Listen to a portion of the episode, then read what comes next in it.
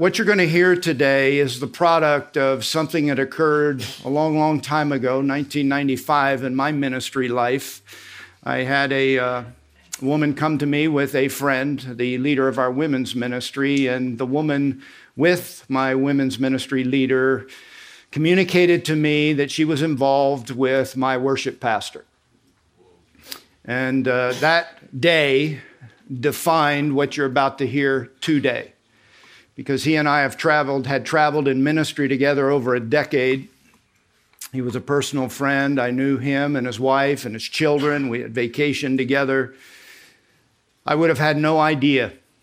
And part of the challenge with my congregation was Pastor, how could this have happened? How could this have happened? I cannot tell you how many times over the last 30 plus years I have heard the words, I never thought this could happen to me. I have a couple of convictions I want to begin with today. Number one, this can happen to anyone. And there's no one that enters into marriage and ministry, my view, that is determined to damage and defame their reputation and the honor of the Lord. I've yet to meet the person that says, I'm getting married, but a few years from now, I'm going to destroy my reputation. I'm going to break her heart. And if I have a ministry, I'm going to abandon it because of some relationship that has promise to satisfy and fulfill me. I want to argue that I've not met the person who set out to betray their promise, compromise their character, or explode their world. But we do. It's actually hard to measure how high the incidence is of moral failure. Someone has said 57% of men will commit immorality, 51% of women, and in the same household, husband and wife, 41% of the time, both of them will. Those numbers seem very, very high to me. I don't know if that's accurate or not, but I will say the incidence of immorality is way too high.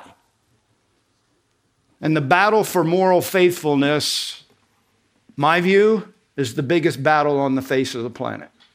Whatever's going on in some war zone around the world is not as impactful to the world in which we live than the failure of moral fidelity. There's a proverb, Proverbs 20, verse 6. It reads this way Many a man claims fidelity, professes his fidelity, but a faithful man who can find. Housed in that proverb is this reality many will claim to be loyal, but few are. The challenge of moral integrity is the greatest challenge for you. It's not your study, it's not your communication ability, it's your integrity. Because your integrity, your moral fidelity, your commitment to holiness of heart invites the blessing of God. And what people need is to see a man who enjoys the blessing of God, not just a student of the Word of God, not just a gifted communicator articulating that Word, but a man that God is pleased to bless, not because of his talents or giftedness, but because of the character of his heart. Without holiness, no man can see the Lord. Purity of heart is essential. It is the battleground. This session, and if you're here today, and I know a lot of us are, and I'm assuming in part it's because you understand the relevance of this reality. The way I would like to say it good people who do bad things rarely intend to, but they do. And so will I, and so will you, without intentionality and the application of divine wisdom and the empowerment of the Holy Spirit. I want to talk today about life saving observations. Why good people do bad things? Because that was the question I was asked as a pastor. How did this happen? And I discovered this passage, not that I hadn't read it. Like you, I had read the Proverbs many times. I want to invite you to Proverbs chapter 7 if I haven't done that already. But it was this study, this sermon, this response to the people in my church that has provided the greatest benefit to me as a man and as an advocate for those who would desire to be holy and finish well. Because this proverb is it's a morality play. It's the 13th admonitory discourse in Proverbs. It's the most extended session on this subject, which gets mentioned over 8 or 9 times. This is an issue. But this is the longest section of the scripture in Proverbs dealing explicitly with this issue. And its design is for a father to help his son live a prosperous, productive, and honorable life. And ironically, it's written by Solomon. Presumptively, it was written before Solomon violated these principles. This is inspired revelation meant to help men, Christians, understand how and why immoral things are chosen by people who want to be moral. Why good things happen to bad people. Why bad things are done by good people. That's the way I wanted to say it. All right, let me read the passage. I don't often do this, but I read it this morning out loud at my kitchen table, th- saying, you know what? I'm going to read the whole thing to you. And then we'll unpack it. There are 12 resolutions here, 12 life saving observations here that I want to lift out of this text. I've been in it a long time and I'm thankful I get to share it again. It's relevant, it's life giving, and hopefully today will be helpful. This is the Word of God, verse 1, Proverbs 7 My son. So, in other words, the, the, the speaker says, This matters. What I'm about to say is important because you're valuable to me. My son, keep my words. Treasure my commandments within you. Keep my commandments and live. And my teaching is the apple of your eye. Bind them on your fingers, write them on the tablet of your heart. Say to wisdom, You're my sister, and call understanding your intimate friend. That they, these words, may keep you from an adulteress, from the foreigner who flatters with her words. For at the window of my house I looked out through my lattice. I saw among the naive, I discerned among the youths a young man lacking sense passing through the street near her corner, and he takes the way to her house. In the twilight, in the evening, in the middle of the night, and in the darkness, and behold, a woman comes to meet him, dressed as a harlot and cunning of heart. She's boisterous and rebellious. Her feet do not remain at home. She's now in the streets, now in the squares, and lurks by every corner. So she seizes him and kisses him. And with a brazen face, she says to him, I was due to offer peace offerings. Today I have paid my vows. Therefore, I have come out to meet you, to seek your presence earnestly, and I've found you. I've spread my couch with coverings, with colored linens of Egypt. I've sprinkled my bed with myrrh, aloes, and cinnamon. Come, let us drink our fill of love until morning. Let us delight ourselves with caresses, for the man is not at home. He's gone on a long journey. He's taken a bag of money with him. At full moon, he will come home. With her many persuasions, she entices him. With her flattering lips, she seduces him. Suddenly, he follows her, as an ox goes to the slaughter, or as one in fetters to the discipline of a fool, until an arrow pierces through his liver, as a bird hastens to the snare, so he does not know that it will cost him his life. Now, therefore, my sons, listen to me. Pay attention to the words of my mouth.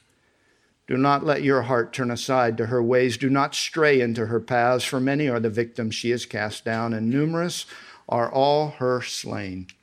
Her house is the way to Sheol, descending to the chambers of death. May God add his blessing as we hear his word and as now we seek to apply it. 12 resolutions, 12 ob- observations. This is normally two parts for me. We're going to do it all in one, so buckle up. Why did good people do bad things? Verses 1 through 5 because they are weak in the word, they neglect the Bible. Resolution number one saturate yourself in the scripture. treasure the truth, bathe in the Bible. I want you to watch the words, and I'm going to unpack a few things by way of highlight. I just want you to notice verse five that they may keep you. Keep is protect, guard, like sentries. Guard you, that they may guard you. From whom? The adulteress, the immoral woman, the, the foreigner, the stranger. It has to do with someone of a pagan culture who has no Christian or covenant morals. It'll protect you from her. It'll protect you from them. What will? The words will. The words, the commandments, the teaching, the wisdom, the understanding that comes from that teaching, they will do something for you. They will protect you.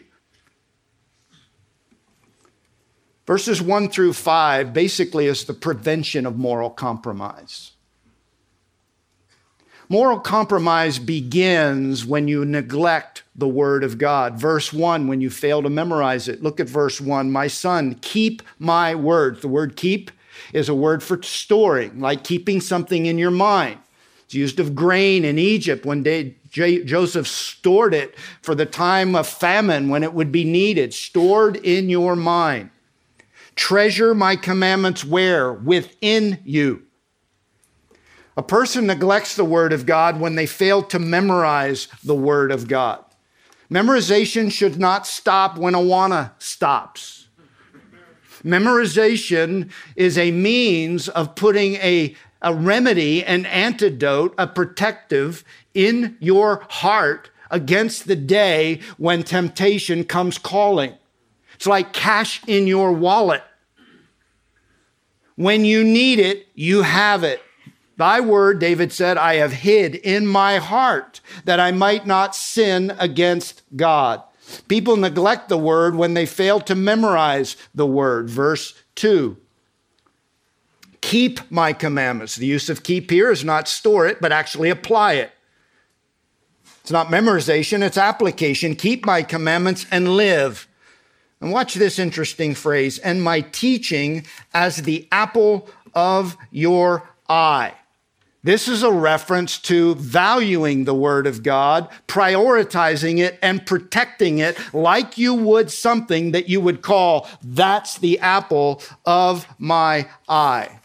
Listen to what God says about his people as it relates to Israel being the apple of God's eye, and you'll get the flavor of this term. It's, it's colorful and it's illustrative. Listen to Deuteronomy 32, verse 10. When God speaks of Israel, Jacob, he found him in the desert land, referring to Israel, and in the waste, howling wilderness.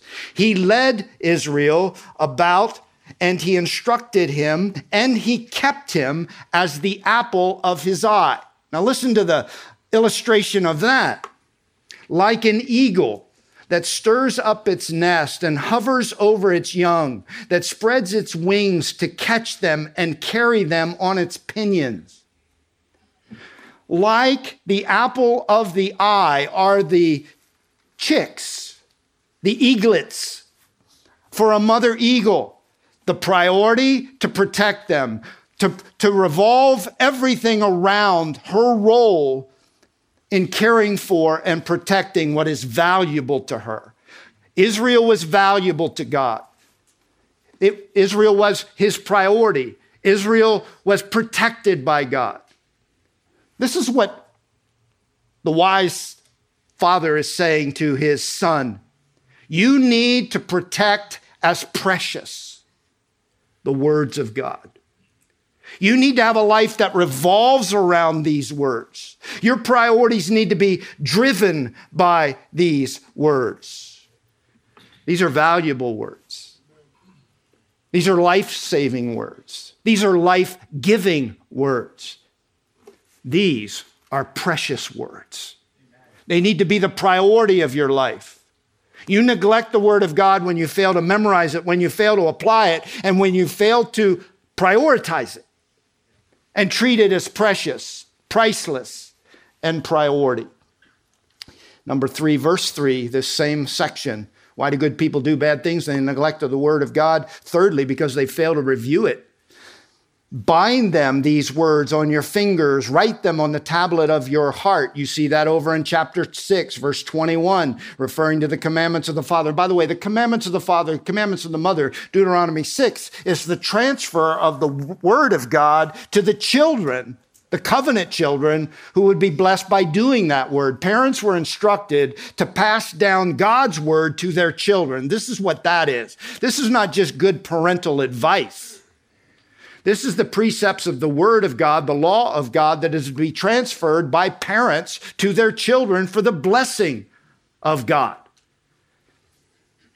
Bind them, verse 3, on your fingers, write them on the tablet of your heart. This has to do, the phylacteries, you know this, left arm, wrapped. It would come down. A string would be tied around the, the finger so that those words and the implication of those words were a constant reminder of what God expected, what God required, and what a person would need to do to enjoy the blessing of God. Keep it in front of you, just like your fingers and your hands are in front of you. Put it in front of you so you won't forget it.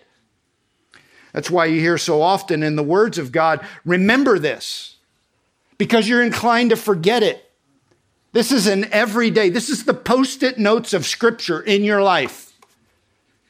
They don't memorize it, they don't apply it, they don't prioritize it, and they don't review it, they don't rehearse it, they don't remember it. Fourthly, they don't build an intimate relationship with it. Look at verse 4. Say to wisdom, wisdom comes from the words of God. Understanding comes from the precepts of God. Say to wisdom, you're what? You're my sister. You're close to me. You're family to me. You're call understanding your intimate friend. The source of understanding, the source of wisdom is to be a friend to you. I bought this Bible in 1980 in the middle of New York City, Manhattan. I served there in a ministry during the summer during my days at Liberty. This Bible's been recovered. This is my friend. This Bible's been all over the world with me. This Bible has lived through good times and hard.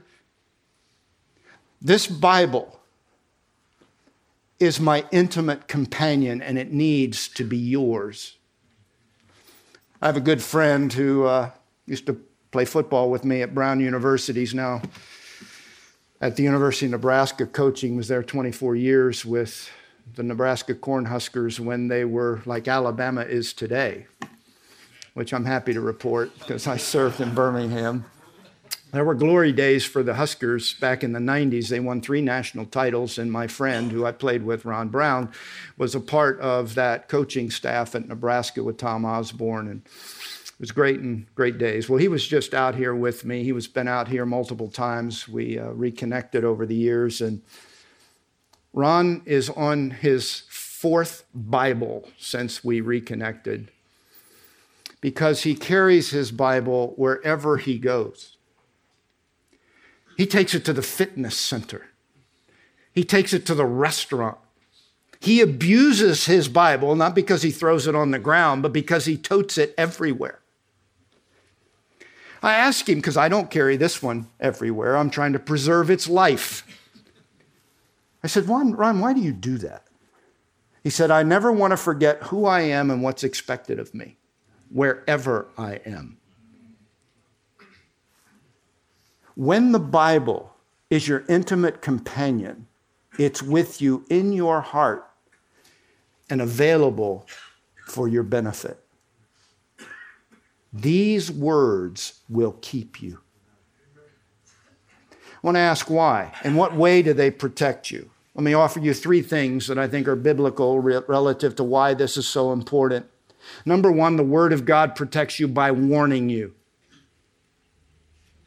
This is Psalm 19, familiar verses, but when Psalm 19 speaks of the law and the precepts of God, it declares this they're not only more desirable than gold, but moreover, by them, verse 11, your servant is warned. Now, listen, if the bridge ahead is out, what's a warning worth? If a terrorist attack is coming, what's a warning worth? A warning is priceless. And when spiritual assault is coming, or when the bridge is out ahead and the, the, that's not known and someone makes it known, that's priceless. That's what the Bible does. The Bible is a warning to your conscience. It is a tool to sensitize you to the danger that is ahead of you or the potential challenge that is coming at you. Listen to J.I. Packer on this subject. He says, An educated, sensitive conscience is God's monitor. It alerts us to the moral quality of what we do or plan to do. It forbids lawlessness and irresponsibility. It makes us feel guilt, shame, and fear of the future retribution that it tells us we deserve when we have allowed ourselves to defy its restraints. Satan's strategy is to corrupt, desensitize, and if possible, kill our consciences. What the Bible does is it enlivens our conscience. It sensitizes our conscience. The law of God written on your heart and amplified by the word of God written in your hand is the greatest asset you possess to prevent moral failure. It's God's warning system. Did you hear about the Avianca Airlines flight back in the 80s? Plane took off, crashed in Spain, head on into a mountain. When they recovered the black box, they heard the pilot saying, to the synthesized voice, which he kept hearing pull up, pull up, pull up, the electronics saying you're too low, you're too low, imminent challenges, demise, pull up. Recorded on that box is the voice of the pilot saying, Shut up, gringo, shut up. That's what happens to our conscience. And what God's word is designed to do is to amplify the volume of guidance from heaven that'll preserve and protect your life. The Word of God warns. Can you say amen to that? The Word of God, number two, sanctifies.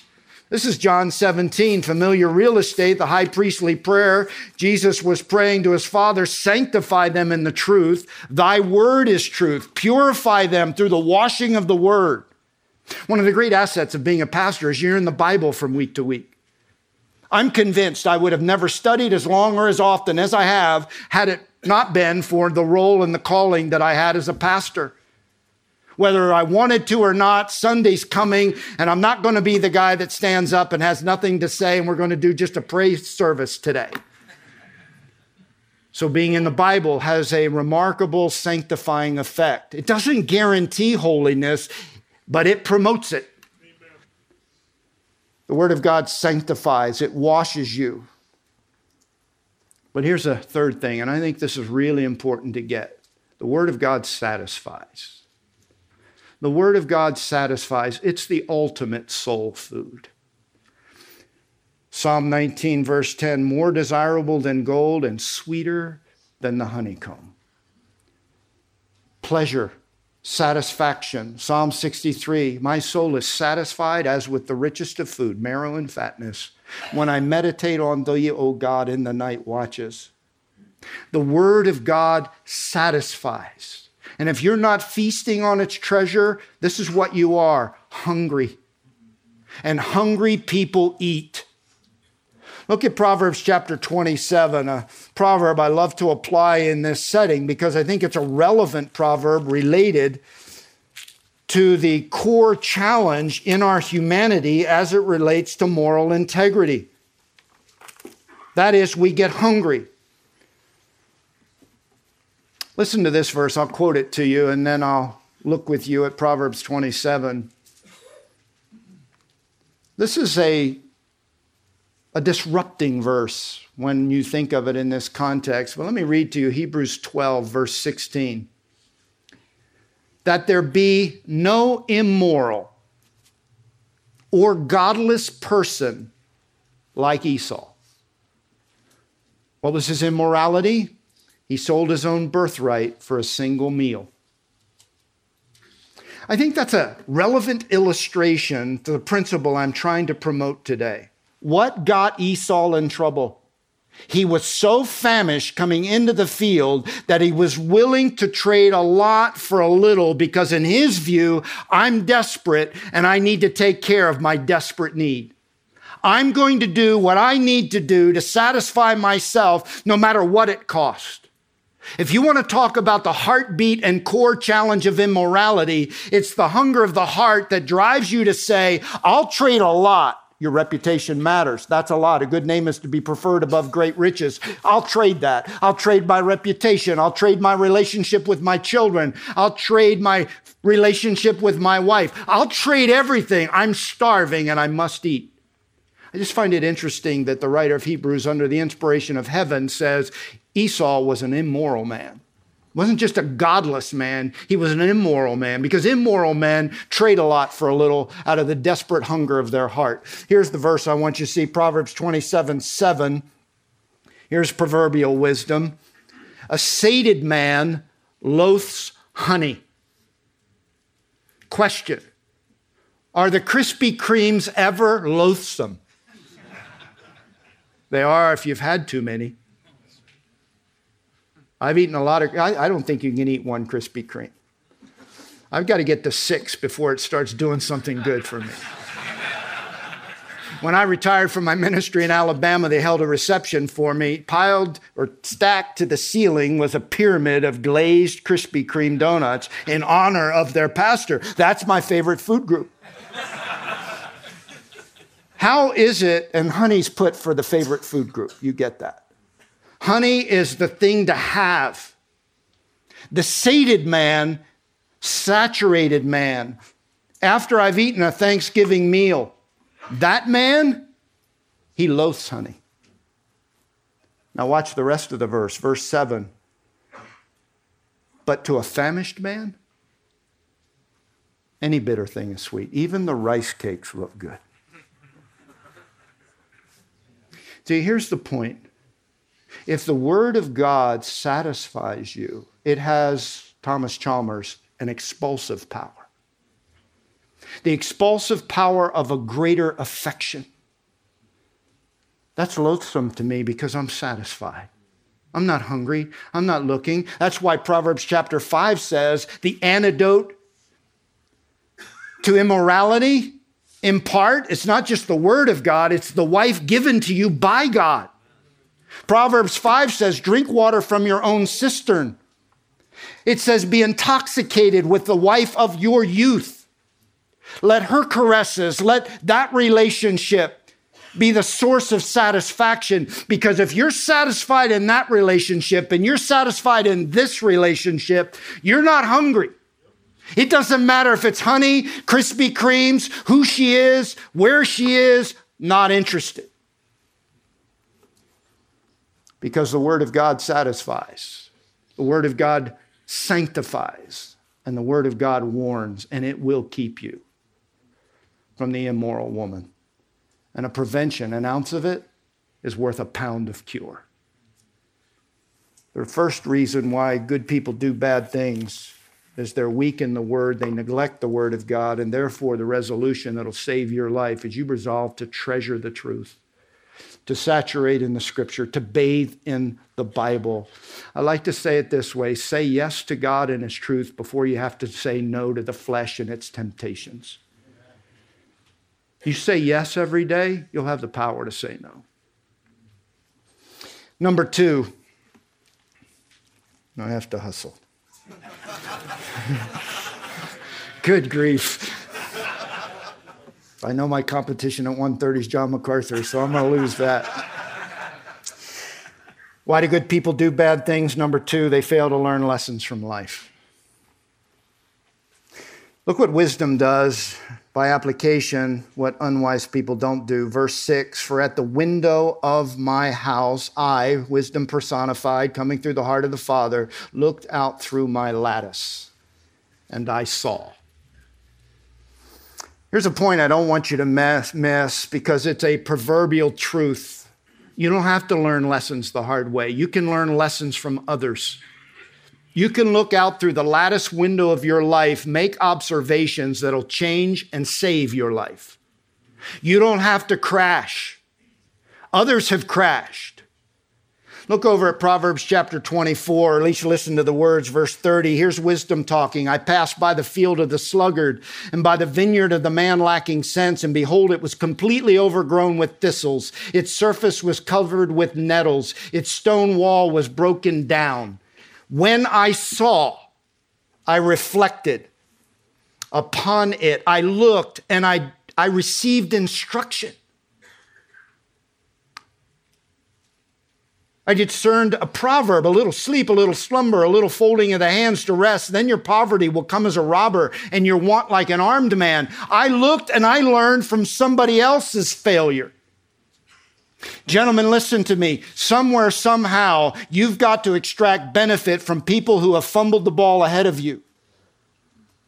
You need to ask this question if there's anything that you could tell me, what would you tell me so that I'm not living the pain and the reality you're living? And there's some themes you will hear. Harry, don't let these kinds of conversations start. Don't get so close. Don't put yourself in this position. Guard yourself. You might hear them say, promote and cultivate and pursue the wife of your covenant commitment before God. Do what you have to do. Don't travel alone. Don't put yourself in a place where you're insulated from accountability. You'll hear all those things. Learn from those things. Good people who do bad things rarely intend to, but they do. Ask them, how did that happen to you? Number three, why do good people? So the resolve is look, listen, and learn lessons from others. Number three, why do good people do bad things? They have not cultivated and established non negotiable convictions. They are not resolved to be righteous. I want you to look at Proverbs chapter 7 again and notice the main player in this morality play, the main actor, as he is described here in this father's il- illustration. I saw among the naive. The Hebrew word is the open minded, open doored man. This is not someone who is morally resolved to be unrighteous. He's just morally unresolved. Naive in Proverbs means morally immature. He has no clear moral standards to live by. He has not made up his mind. Morally, he's going with the flow. He's open. He's open to anything because he's not closed to the things he needs to be closed to. He's not made up his mind. I saw among the naive, the open minded man. I saw one who dis- I discerned among the youths a young man lacking leb, his sense, common sense, heart compass. He don't have any convictions. It's not that he's setting out to do evil, he's just not determined to do right. In short, he's a situational ethicist. He's going with the flow. He's not committed to evil like the wicked person is, but he's not committed to good either like the wise person is. Morally speaking, he's on the fence and he's going to make the moral call in the moment. Wise people make the moral call, call in advance before temptation comes.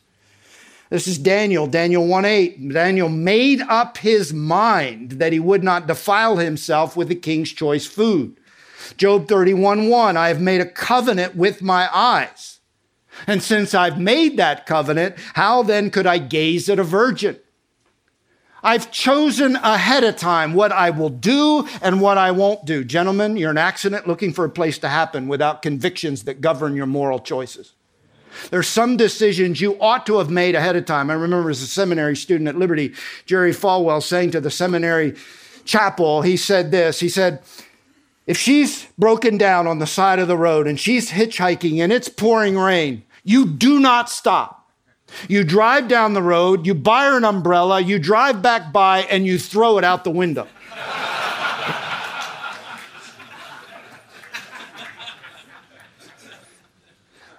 Listen, if you don't have a conviction about where, what you'll do and what you'll not do, you'll get in trouble.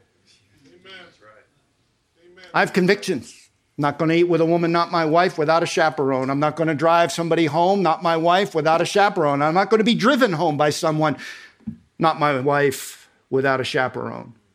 I don't care if it's a block. I don't care if it's a mile. I don't care if there's, uh, I'll call an Uber. Uh, I'll do something. I'm not going to be alone at the church office when my secretary is there. I studied on Saturdays. Maybe some of you do. I'd get in early. I'd stay all day. Sometimes my executive assistant would come in and she'd be working to get ready for Sunday because Sundays are a big day. Gina would come in, Harry'd say to Gina, one of us has to go. If what you have to do is so important and timely, then I'll go get something to eat, but I'm not here until you're gone, and you're not going to be here until I'm gone. That's a conviction. I like her, I trust her, and I'm not accident looking for a place to happen, but accidents happen when you don't have convictions. Amen? So you have to decide ahead of time. That's the point. Why do good people do bad things? So here's the resolution cultivate, decide in advance, non negotiable moral convictions. Listen, here today, you're sane. You get in certain kind of situations, you go insane. You want to make your decisions while you're thinking clearly. Number five, or number four, rather. Back to Proverbs 7. Why do good people do bad things? Verse 8, they flirt with fire. They put themselves in the wrong places at the wrong times with the wrong people. Verse 8, passing through the street near her corner, he takes the way to her house. Look over at Proverbs chapter 5, verse 8. After it talks about the immoral woman, it says in verse 8, keep your way far from her. Do not go near the door of her house. Gentlemen, it's not openness that gets him, it's foolishness that gets him. He's putting himself in an unwinnable scenario. Certain things happen in certain places at certain times. You need to avoid those places. I had a colleague who was a director, regional director for missions agency that was housed out of my church, and he had a layover in Amsterdam on his way over to meet with missionaries in South Central Europe. The plane was delayed. They were given opportunity to get off the plane. It was delayed in Amsterdam. Foolishly, he chose to walk through the streets of Amsterdam because he'd never been in Amsterdam. And out of curiosity, he had heard things about Amsterdam and he wanted to see if those things were true. The greatest pain I've ever witnessed in my life was his disclosing to his wife that he had failed her in Amsterdam on a wayward walk. That's why good people do bad things. They put themselves in unwinnable situations. They flirt with fire when, in fact, gentlemen, we need to flee it. Listen to Spurgeon in contending with certain sins, there remains no mode of victory but by flight. He who would be safe from acts of evil must haste away from occasions of it. A covenant must be made with our eyes, not even to look upon the cause of temptation, for such sins only need a spark to begin with, and blaze follows in an instant. Who would wantonly enter the leper's prison, sleep amid its horrible corruption? He only who desires to be leprous himself would court contagion. This day, I may be exposed to great peril. Let me have the serpent's wisdom to keep out of it and avoid it. I love this statement. The wings of a dove may be of more use to me today than the jaws of a lion. The devil I am to resist, and he will flee from me. But the lust of the flesh I must flee, or they will surely overcome me. End quote. Number five. So the, the resolution decline destructive and most likely to damage destinations. Say no. There's some places you should never be. Certain theaters you should never go to, certain beaches you shouldn't go to, certain cities you ought not frequent, and so there's certainly parts of them. Dangerous places. Number five, why do good people do bad things? They are deceived by the darkness. I want you to look at verse 9 not only is he in the wrong place, wrong time, in the twilight, that's dusk, in the evening, that's dark, and in the pupil, the middle of the night, the deep darkness. In the middle of the night and in the darkness. What's the point? The point is what Job 24 says, verse 15 The eye of an adulterer watches for dusk. He thinks, No eye will see me. Here's what's wrong with the dark it deceives you into believing that no one will know. That's never true. Look at Proverbs chapter 5, verse 21. For the ways of a man are before the eyes of the Lord, he watches all his paths. How dark does it have to be for the God who says, Darkness is light to me? Psalm 119, or Psalm 139, rather. How dark does it have to be for God to say, I can't see you? Secondly, and this is an anecdotal statement, it's rarely, if ever, true that no one will see you. How do you think people get caught? Ask all those people anonymously signed up with Ashley Madison when they were hacked and all those names were revealed, insulated by a lie, a deception that says nobody will know.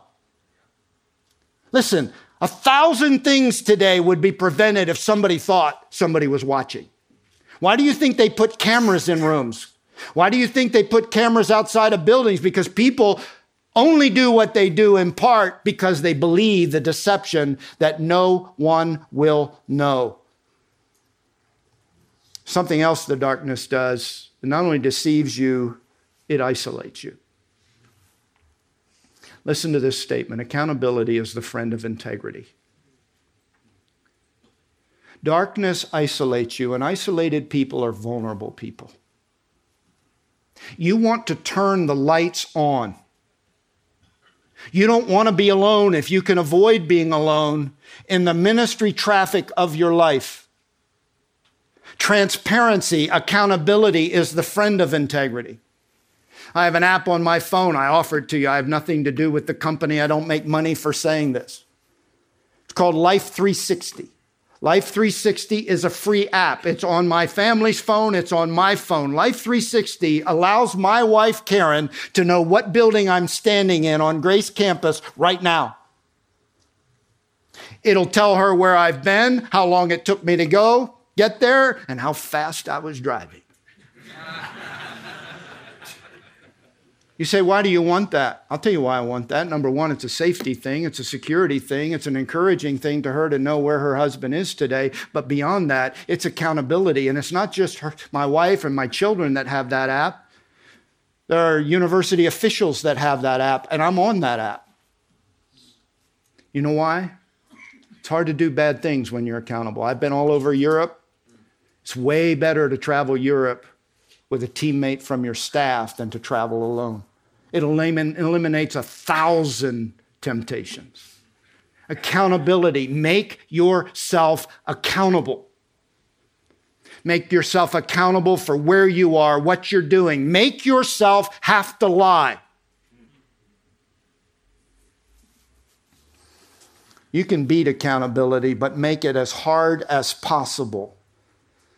Number three on darkness darkness not only deceives, isolates, it escalates temptation. That's why she's called a woman of the night. How many women of the day do you know? How many day clubs do you know?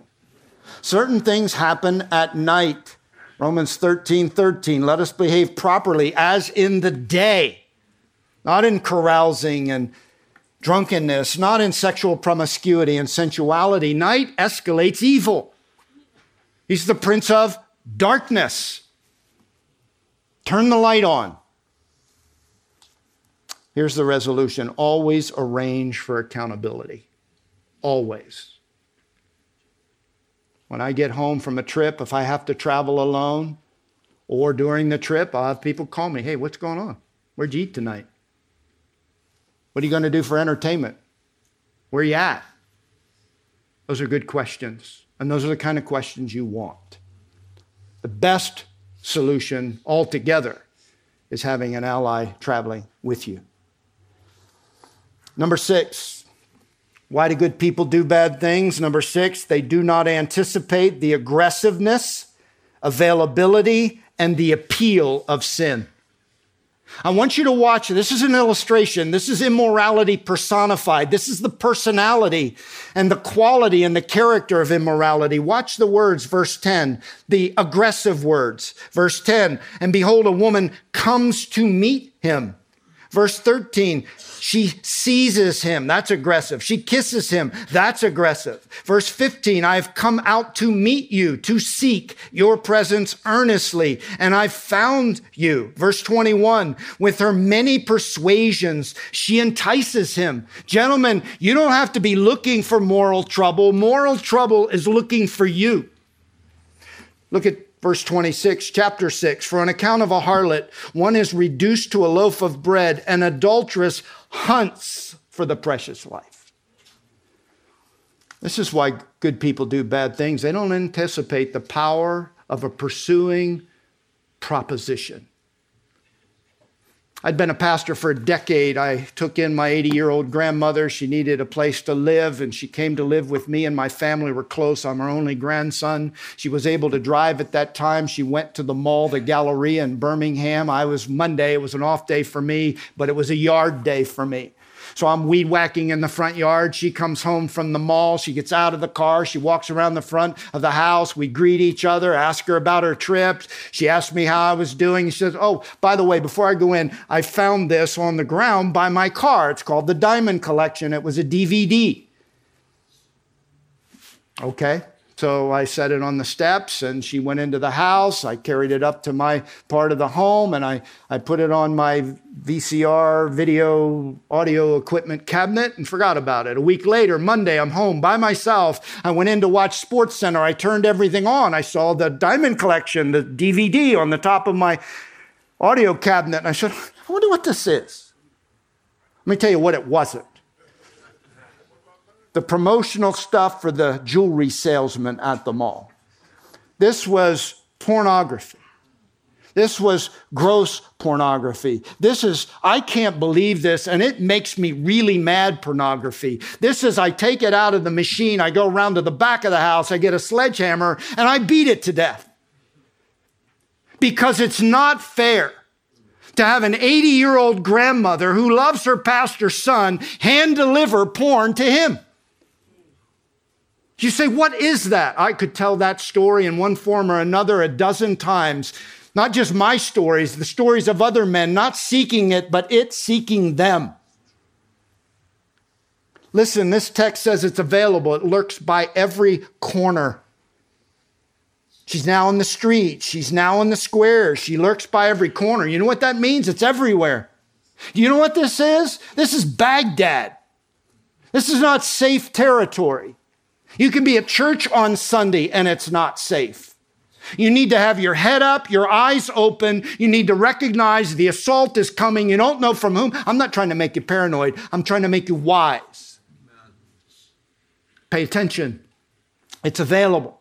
How far do you have to go to intersect with an immoral option? Not far in today's culture, it's a click away. It's also an appeal. They do not anticipate the aggressiveness, the availability, and the appeal of sin. I, I you saw it. Look at the appeal, verse 16. I, I, I've spread my couch with coverings, that's finery, colored linens of Egypt. I've sprinkled my bed, that's fragrances, myrrh, aloes, and cinnamon. I'm promising fun and a frolic. Come, let us drink, intoxicate ourselves with love until morning. Let us delight ourselves with caresses. And it's all free. Husband, not at home, not going to be home. Is that an appealing temptation? Well, if you're a male human being, you'd have to say yes. Part of the challenge is we underestimate the power of the appeal. The question should never be which is more gratifying? Which is what do I want? The question is, what must I do to survive and to be alive? I've got to say no, not because of the appeal, but because of what I desire more than that, and that is to stay holy, to stay healthy, to stay credible and useful. The decision issue cannot be based on potential gratification, but predetermined conviction. The appeal is always powerful. It's compelling.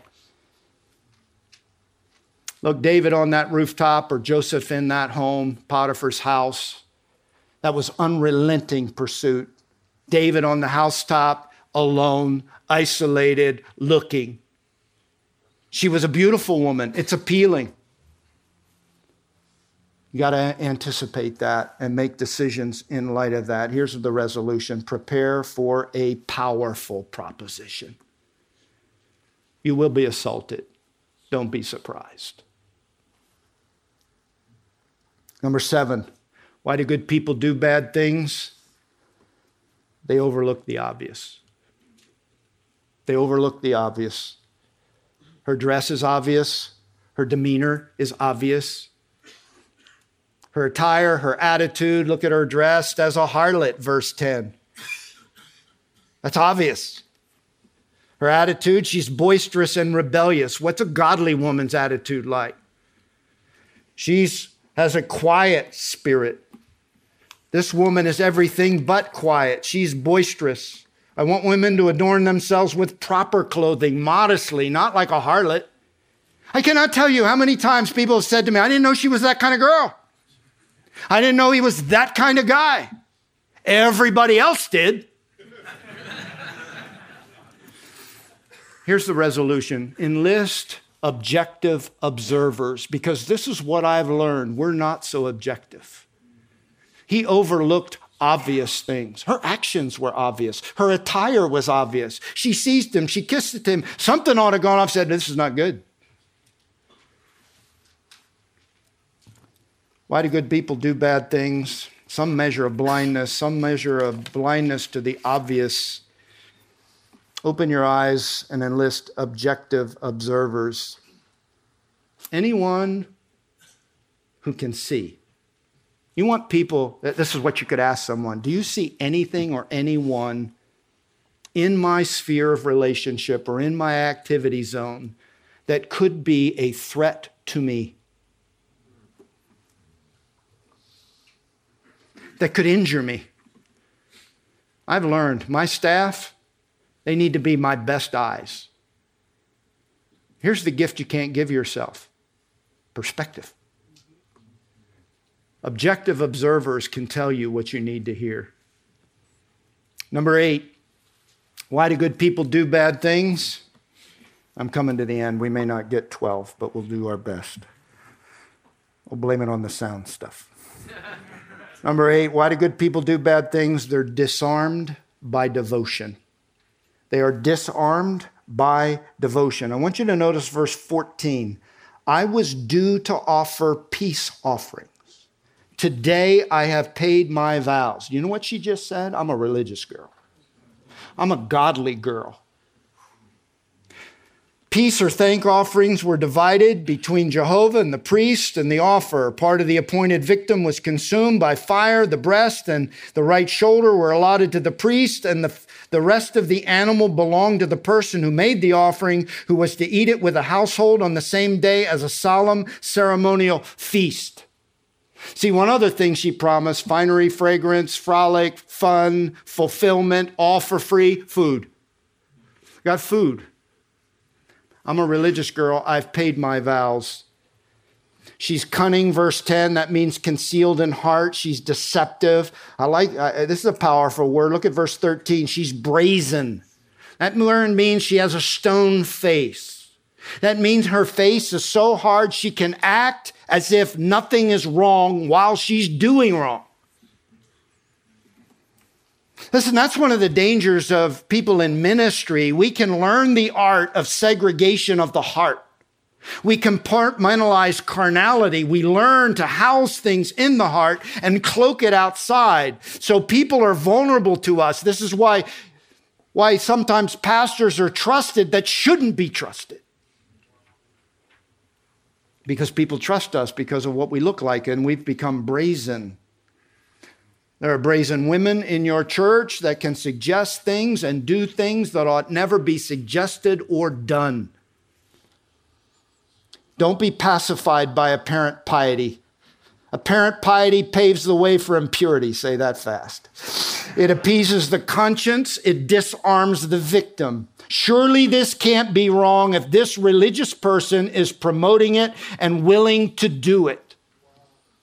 Beware of any voice, though from the most revered quarter, that manifestly encourages carnal indulgence.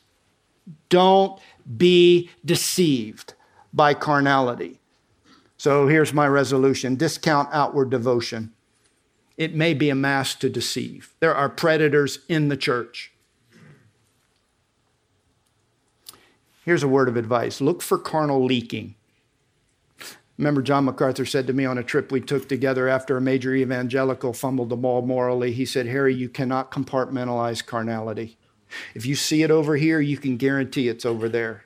You see carnality in material pursuits, you know there's carnality and morality, immorality in the heart. You can't compartmentalize it. Look for leaking the jokes they say, the things they talk about, the shows they watch, the places they go. If carnality is the aroma of those expressions, write it down. Whatever devotion they promote isn't a reality in their heart. Do not be deceived.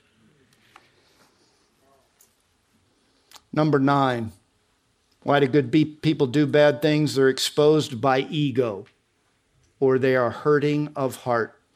This is easy to see. I want you to notice one of the great tools this woman implements. It's the tool of flattery, verse 5. She flatters with her words. Notice what it says, verse 15. She's flattering, I've come out to meet you. I seek your presence earnestly. Verse 21 With her many persuasions, she entices him. With her smooth, flattering lips, she seduces him. And for the sake of time, you know what flattery is? It's inflating. It's inflating you, telling you what you want to hear so that it can get what it wants. Flattery is manipulation. And you are prone to flattery when your value is not in valid places.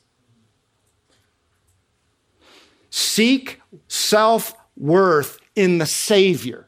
Find value in valid ways. My value is not defined by the sermon I'm preaching today. If you like it or you don't like it, it can't define my value. Whether the church is growing or not growing, whether people like me or don't like me. If you're a pastor, you know a good bit of the time somebody's not going to like you. You cannot allow your ego to be defined by things that don't define it.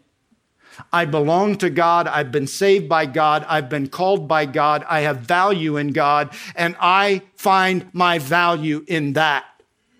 And if my ego is bruised, my wife doesn't treat me like I'd like her to treat me. I don't go home and uh, nobody applauds.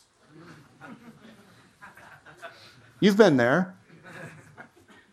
You know what you are right there? Vulnerable. Get help for your hurting heart. Some of you have been through hard seasons. Just know this you're vulnerable in those seasons.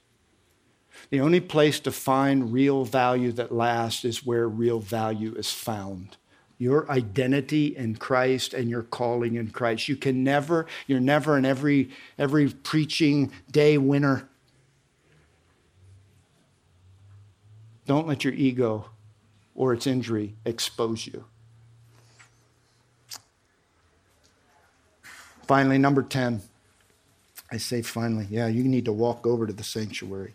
Number 10, why do good people do bad things? They're inclined to impulsiveness. Verse 10, this powerful word that, excuse me, verse 22 rather, this powerful word suddenly. That's in the blink of an eye. It's an impulsive decision. Suddenly he follows her. People who do bad things are inclined to be impulsive. They don't learn to dominate their desires. Verse 25 says, Do not let your heart turn aside to her ways. Do not stray into her paths.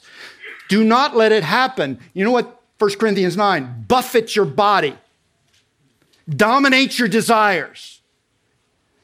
Here's a final statement say no when you could say yes. When you're at the buffet table of life and you could eat another one, you go out here and they're offering plenty of them, say no just because you need to. Teach your body that it doesn't rule and dominate. People who give in to the sensation and the desires of the flesh will always give in to the desires of the flesh. If you can't control your eating, you're not going to control your moral choices. Fast. Not just to get right with God, to get dominance over your body. Why do good people do bad things? They don't think they're going to get caught. They don't think it could happen to them. They don't ponder the probability. Many numerous, verse 26, many numerous, many victims, many strong men. If David could go down, Harry can go down. If that pastor can go down, you can go down. Ponder that. Let it sober you. Here's my final statement. If you don't think it can happen to you, it will. He that thinks he stands, take heed. Head up, eyes open. You better pay attention. You will fall. Father, thank you for the time today. It's flown by. Thank you for these men. I pray that seeds of conscience will have been planted, that'll bear fruit that protects hearts, pulpits, families, and lives. To the end that Jesus Christ is honored, families are blessed, and all are benefited for the glory of God. In Jesus' name. And all God's men said, Amen.